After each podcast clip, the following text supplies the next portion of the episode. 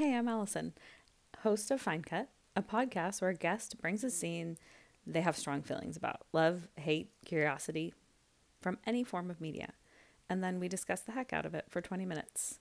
It's a blast. Join us.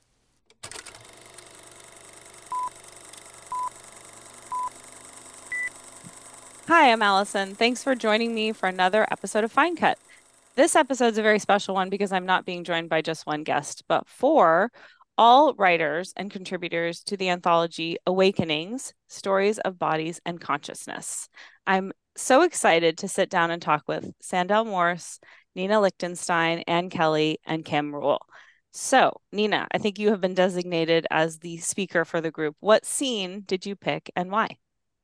So, um, not just what scene, but what movie, right? Sure, but a specific right? scene in that movie because I'll link it in the show notes. Yeah. So um, we were talking about "Good Luck to You, Leo Grande," which um, many uh, people saw, and which was a movie that made quite a a splash when it came out um, just shy of a year ago, I think, and um, specifically the fact that the movie had Emma Thompson playing Nancy, uh, who was who is a woman past middle age in her 60s who is discovering her sexuality and uh, with with actually a sex worker um, played by Daryl McCormack, who uh, is the Leo in the Good Luck to You, Leo Grande.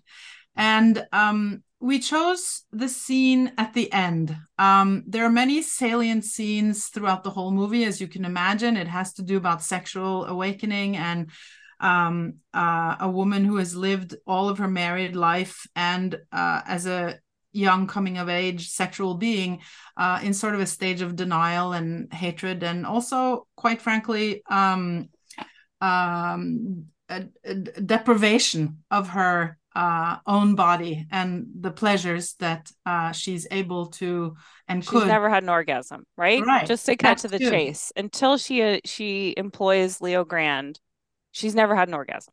There it is. Right. So, right.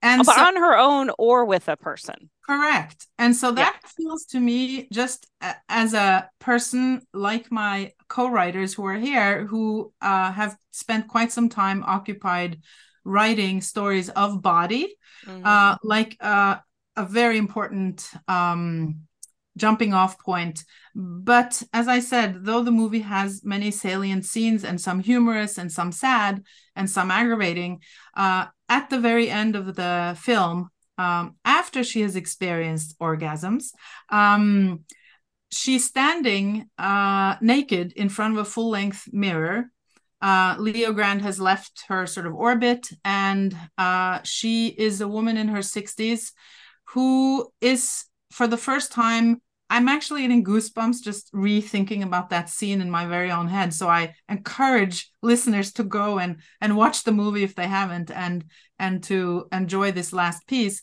where she's you can see that Emma Thompson um, is standing and looking at her body in a in a in a very I think it's in a way that many, many women and humans, quite frankly, you don't have to be a woman to have problems loving your body or discover no, pleasure, right? Absolutely. So there was something very humanizing about watching her in a in a compassionate way, um, yeah, observing herself. And I don't know if uh, the other uh, women here had a different sort of reaction to it um, but it was a beautiful way to end the film, and it gave us a lot of thought, you know, about or things to think about um, about our bodies, about feelings, about how hard or forgiving we tend to be or can be, um, and so on.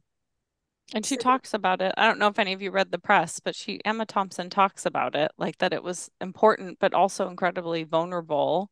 And you've i thought i felt that watching it like how vulnerable it was for her to just sit with herself in that way so i think that that scene that you, at the very end just exposes her vulnerability as an mm-hmm. actor i don't know how she does that but you can just feel her mm-hmm. vulnerability and her sense of kind of triumph over being able to do this.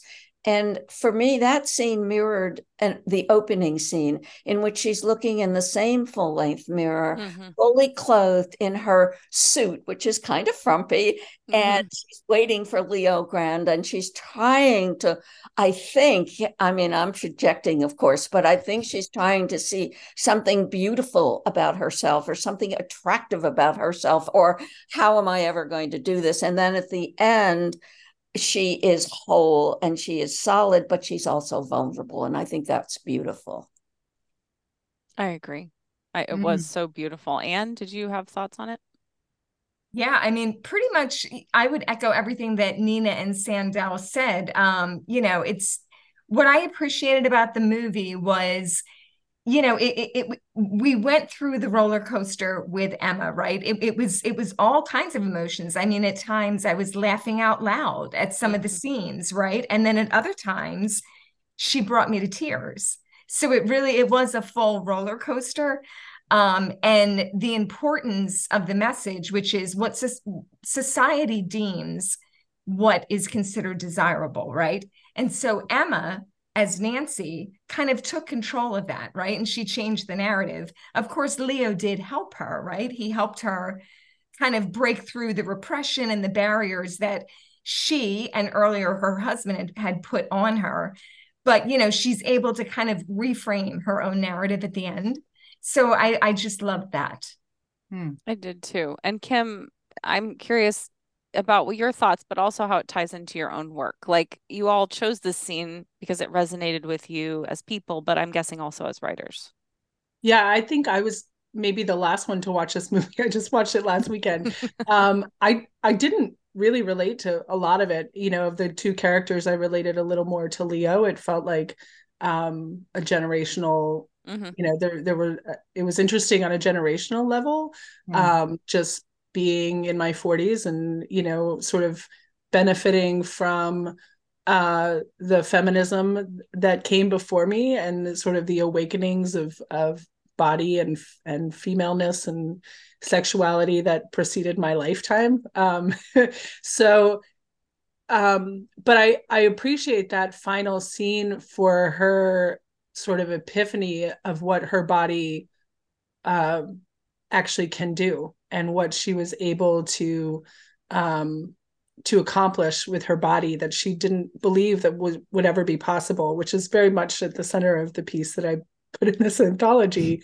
Um, mm. You know, sort of the the surmounting of of what you've always been told your body is going to be capable of, um, and here you are having having proven that wrong. I, I really appreciated that part. I want to I want to go in and say something uh uh you know follow up on what Kim is saying which is I actually specifically loved and noticed how the moment that um, the character Nancy did experience her first presumably orgasm was not when Leo Grand was doing anything to her, right? He wasn't even in the room at that point. And to me, that actually was like a huge triumph because it has to do with, you know, before in my how I read it, before we uh, can look for love or admiration or desire from others, we actually have to let ourselves love and admire and desire our own bodies. Mm-hmm. You know, and so the fact that it wasn't because he was like doing woo woo wah wah to her which there was plenty of. But she was actually like, you know, climaxing uh, mm-hmm. just in sort of the glow of all the uh, skin contact and all the, you know, there was, you know, you, there was a lot of like sort of sexual jousting also verbally and humor with humor, you know. And I think that was to me was like that was actually the part of the film I loved the most as yeah. sort a victory uh, moment. And I want to say on kind of on your comment, Kim, like there is this generational shift. I agree, but I still know women who have not had orgasms. Like they're out oh, there absolutely. and and and reading Girls and Sex, which is about women, girls much younger than me, there it's like I feel like in a lot of ways, I had this like sweet spot where we were talking about sex and girls having orgasms, and now these younger girls, they're not. They they see sexual satisfaction like the data. There's a whole book, Girls and Sex. The data is sexual satisfaction for them is their partner coming. This isn't heterosexual couples, you know, and that they put their orgasm like it barely makes the list, you know, because they are consuming a lot of porn and that's part of it and they're performing pleasure but they aren't mm-hmm. actually experiencing pleasure and i was so so sad to read that because i felt like oh we were like on a good trajectory like we're talking yeah. about sexual satisfaction for both partners and then when the data lines up it's for male partners sexual satisfaction is orgasm but for women partners sexual satisfaction is the man's orgasm so I, I think this is still so mm-hmm. important mm-hmm. and timely, sadly, mm-hmm. um, that that lots of women, including Nancy, just kind of performed what right. what she believed was expected of her, mm-hmm. and it mm-hmm. took her to this age to even start to really consider what she wanted and I and wish that was still timely. yeah, it was in- interesting too to to watch it as a queer woman mm-hmm. and and sort of see the disconnect of like heteronormative mm-hmm. sex for sure. Um mm-hmm. and and and just sit with that, you know, I mean I think that that was a big disconnect for me as well because um you know, sex in the queer world is a completely different uh thing than and um you know and even being married you know like i think that i think there's just there's so many different paradigms that are that are um that are different for me uh mm-hmm. than for emma thompson's character in this movie and it was really interesting to consider um the ones that were explored in the film for sure mm. I actually think, Kim, that uh, that was a funny moment we had as a group, uh, thinking about film and scene and stuff and you know the initial reaction you know or that one might think or one way to see is just like okay so you know the, here's this um, heterosexual older woman who's never received oral sex or given oral sex and like is that something that really is interesting or you know yawn right technically and then and then it and then we can shift the lens and actually say well let's strip away the heterosexuals part let's strip away uh, even the male partner. And let's hone in on the journey of the main character in the film, you know, and then it becomes, and then suddenly I feel like there's a touch of the universal, which, of course, as story writers, it's something we strive toward all the time, even though our place as writers or performers or artists are specific to our lifestyles and our choices and our whatever. Um, to strike the universal, which I think happened there. And and as I said in the opening, when I mentioned that particular scene, it could have been a man. It could have been a 62 year old man also i mean there are let's face it let's not put all men in one group as being you know only orgasm um centered and or goal you know centered or that love their bodies right or accept their bodies so um, that was a moment. So when we when we sort of clarified and said, well, but check this out, and then I think Kim, correct me if I'm wrong, um, that sort of made it, if not more relevant, certainly something that we as a group could appreciate and talk about. Yeah, I think that that big moment at the end for me that that the point of connection and you know amplified empathy which is what i always look for in stories is um you know realize you know seeing this sort of look of transcendence and achievement on her face and and knowing herself herself um as more than a body or or an old lady or whatever um is that moment of knowing which everybody strives for really in in life Mm-hmm. um mm-hmm. yeah yeah there was something that, that struck me in the um i think in the forward there's there's talk about um the voice of the body and it seems to me that that's what we're talking about in this film and i don't know correct me again if i'm wrong that it really relates to um, heterosexuality or, or or queer sexuality. It's this ability to know yourself and to listen to that voice that is your body that is so co-opted by society and the larger culture and um, and particularly for women um, mm-hmm. and the line that i love is it just says the voice of the body thrums throughout this collection. I just love that. Mm. That's that's really great. I can i can actually um identify when uh the, the character emma thompson or nancy looks in the mirror because the piece in my anthology also has to do with like um uh the the various stages let's call it of how through pregnancy and motherhood and and middle age and menopause and divorce and then coming out on the other end in a thank God, better place.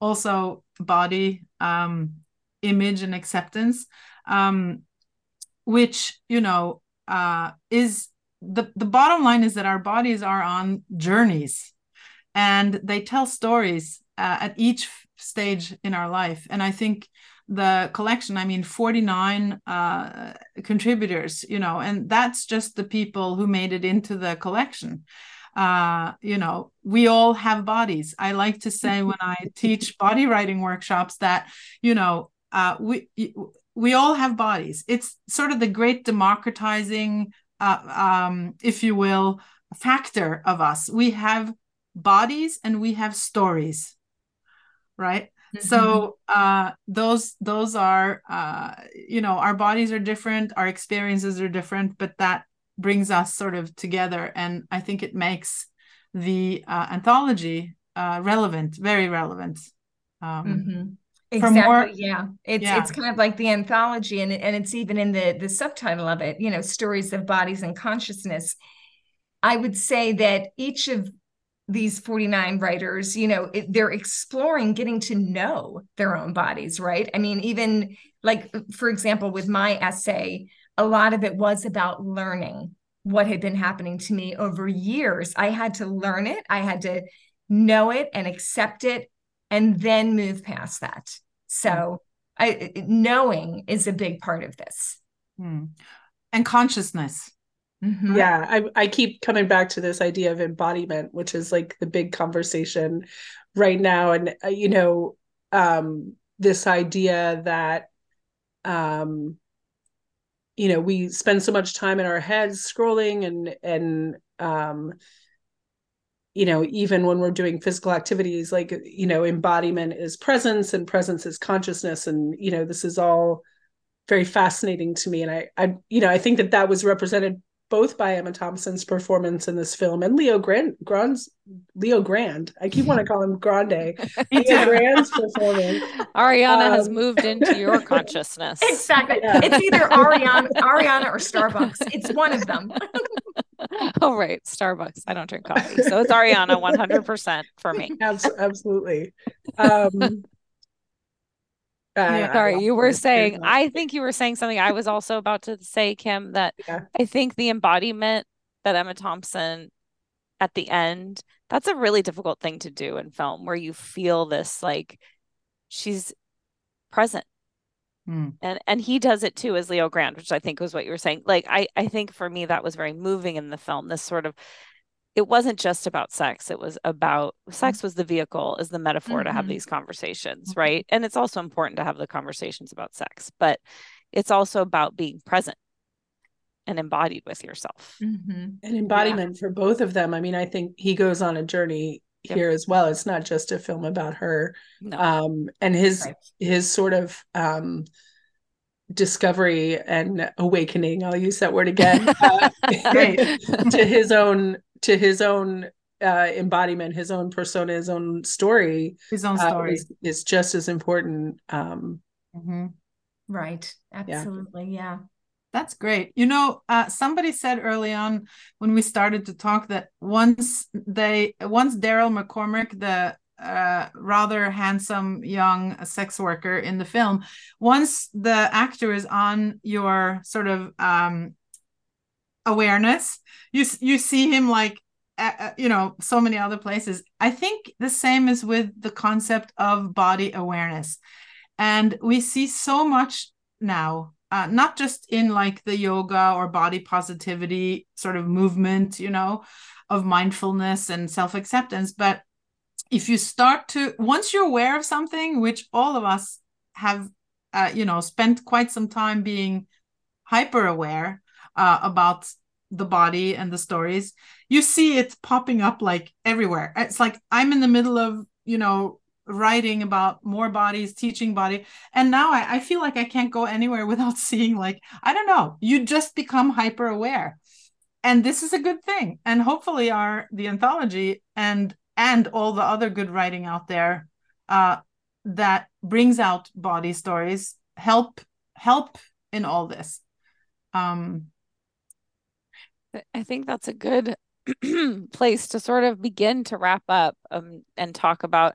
I'm going to sort of fold in at the end. I say, where can people find you? So obviously, you can find all of these women in Awakenings Stories of Bodies and Consciousness, edited by Diane Gottlieb. Um, so we can find you all there. Do do you can now also share just any last thoughts and if you have like social or website you'd like to share, um, please feel free to do that. Sandell. Do you have any oh, last I'd thoughts? To, I'd love to share. So I'm the old old one of the group here, and, and um, I've been a writer for years and years and years. But in 2020, I actually published my debut memoir, which is a double journey, and it's called um, "The Spiral Shell: A French Village." reveals its secrets of Jewish identity in World War II. And I'm all over social media. I'm on Facebook and Instagram and X, which I yeah. I hate calling it that. I'm still in. And, and I have a website, and my okay. website is sandellmorse.com. And is that the same for Instagram, Sandell Morse, or your handle? At Sandell Morse for okay. Instagram and Facebook. Yes. Wonderful. And Great. So, uh, as I already mentioned earlier, I met Alyson on Instagram. So, yes, I do have a presence out there. Uh, I am on X as well. Uh, and my website, which is annkkelly.com. I am now in the querying trenches. Uh, I have finished my memoir manuscript.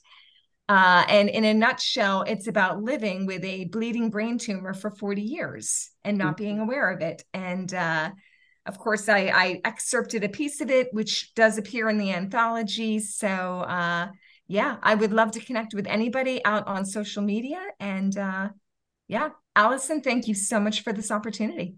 Oh, it was wonderful chatting with all of you. And and she d- didn't mention did a where I'm from home with me a while ago. Because yes. now we're at I'm at 112. I think Ann is somewhere in the 20s 30s so yes. and, and you sandell nina kim you are also invited to join me if you ever want to. I can tell you more after we stop recording. Nina. Yeah so um my work uh, can be found on my website as well which is ninalichtenstein.com i'll link it all in the show notes too so yeah. you don't need to spell it. Don't worry. And uh and on instagram and ooh x no, I'm I can not actually that. at Viking Jewess. So that's sort of a moniker that I have as a Norwegian Jewish person. Um, but I wanted to say, uh, oh yes, so I am excited because I actually am between where Sandell, who has published her first memoir, and Ann, who is querying. I just received a contract for my memoir, uh, which is a book on body writing. Um, and rather than going to a particular um, challenge that I've overcome and writing about this, uh, my conceit of writing uh, about life and my life specifically is that each chapter is named for a body part. Um, and I use body parts as a portal uh, to mine uh, memories uh, from life. So the title of the book is Body my life in parts. And I also teach uh, body writing workshops online and uh, in person. And uh, I'm also the founder and director of Maine Writer Studio, which has li- literary salons and open mics here in Brunswick, Maine. Yeah. All right. And Kim, And you are also in Brunswick, Maine, I think. Also in Brunswick, Maine.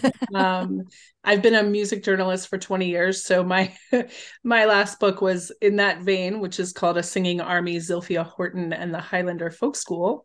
Um, for anybody interested in the intersection of folk music and social justice um, and the labor movement, big, big, uh, important thing always, but particularly right now.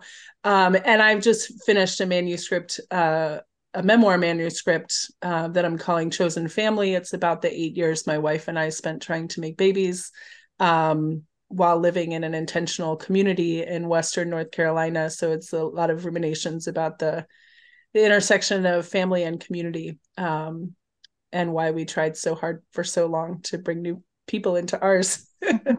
um, which is what the the essay that's in the anthology is is related to that project. So people can find me at kimruehl.com or I'm on Instagram and I have made the the leap to threads from X as uh, at Kim Ruehl Writes at both places. So Okay. Well, thank you all so much for joining me. This has been such a treat. And thank you to everyone who listened. We know you have a million podcast choices. So thank you for taking the time to be with us. All right. Thank Goodbye. you so much, Alice. Thank you so much. Yes. Thank you.